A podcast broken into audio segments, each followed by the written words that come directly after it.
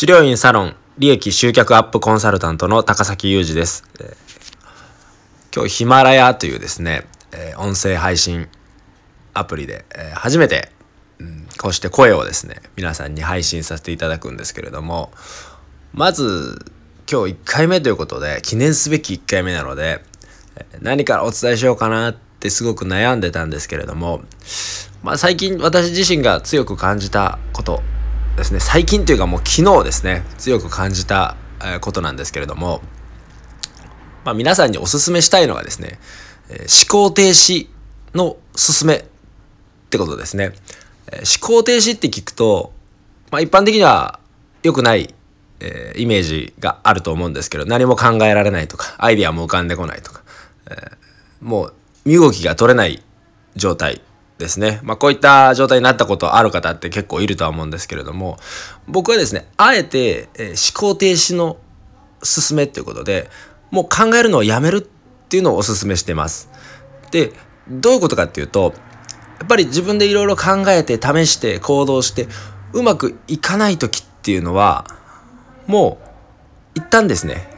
考えるのをやめていただいた方がいいんですね。で考えるのをやめてですねすでにうまくいっている人とかそれから自分よりも成功している方自分よりも数字を残している方のアドバイスを丸々飲み込んでやってみるっていうことです。なんか選挙中ですかねすごくね、えー、あのー、盛り上がってますけども。ね。えー、っと思考をね停止してみるっていうことぜひおすすめします。あのー、結局自分で考えてやっててもうまくいかないから今の状態なわけなので、じゃあ一旦ですね、諦めて、ね、もう丸々人のアドバイスを飲み込んで丸々聞いてみるっていうことです。もうそこには自分の気持ちだとか、えー、思考っていうのは入ってないですよね。もうただ子供のように、子供がお母さんにあの顔を洗いなさいって言われたから顔を洗うみたいな。なぜ顔を洗うんだろうかとかね。そういったことは考えないですからね、子供は。もう言われたから、ママが言うからやるという。まさにそういう子供のようなまっさらな気持ちでですね、アドバイスを受け入れてみるっていうことも時には大事じゃないかなと思います。これ腰痛だとか神経痛の例えば整体の先生であれば腰痛の患者さんにこういう体操やった方がいいですよってお伝えしてもそのまんまやらない方とかいますよねなんか自分なりにアレンジしちゃうとか、えー、テレビとか本で読んだストレッチエクササイズと組み合わせてやっちゃうとかですねまあそういうことやるとなかなか成果が出なくてですねあなんか残念だなとかもったいないなっていう経験、えー、された先生結構いると思いますけれどもまさに売上利益を上げるっていうのも同じことですね。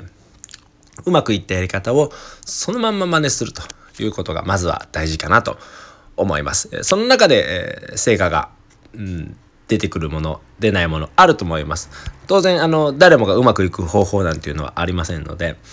まずやってみた中で、えー、うまくいったものは磨き上げていくで、自分の意に合わなかったものは少しずつ切り捨てていくっていうことをやればいいと思います。初めから自分で判断してですね、えこれはうちの院には合わないとかですね、え私の地域では通用しないとかですね、そういったことをですね、つべこべ言うのはやってからにしましょうってことです。ぜひですね、思考停止の進め、えー、実践してみてください。また、えー、ヒマラヤ聞いていただいた、うん、感想とか、ご意見とかありましたら、またご連絡いただけると嬉しいなと思います。それではまた聞いてください。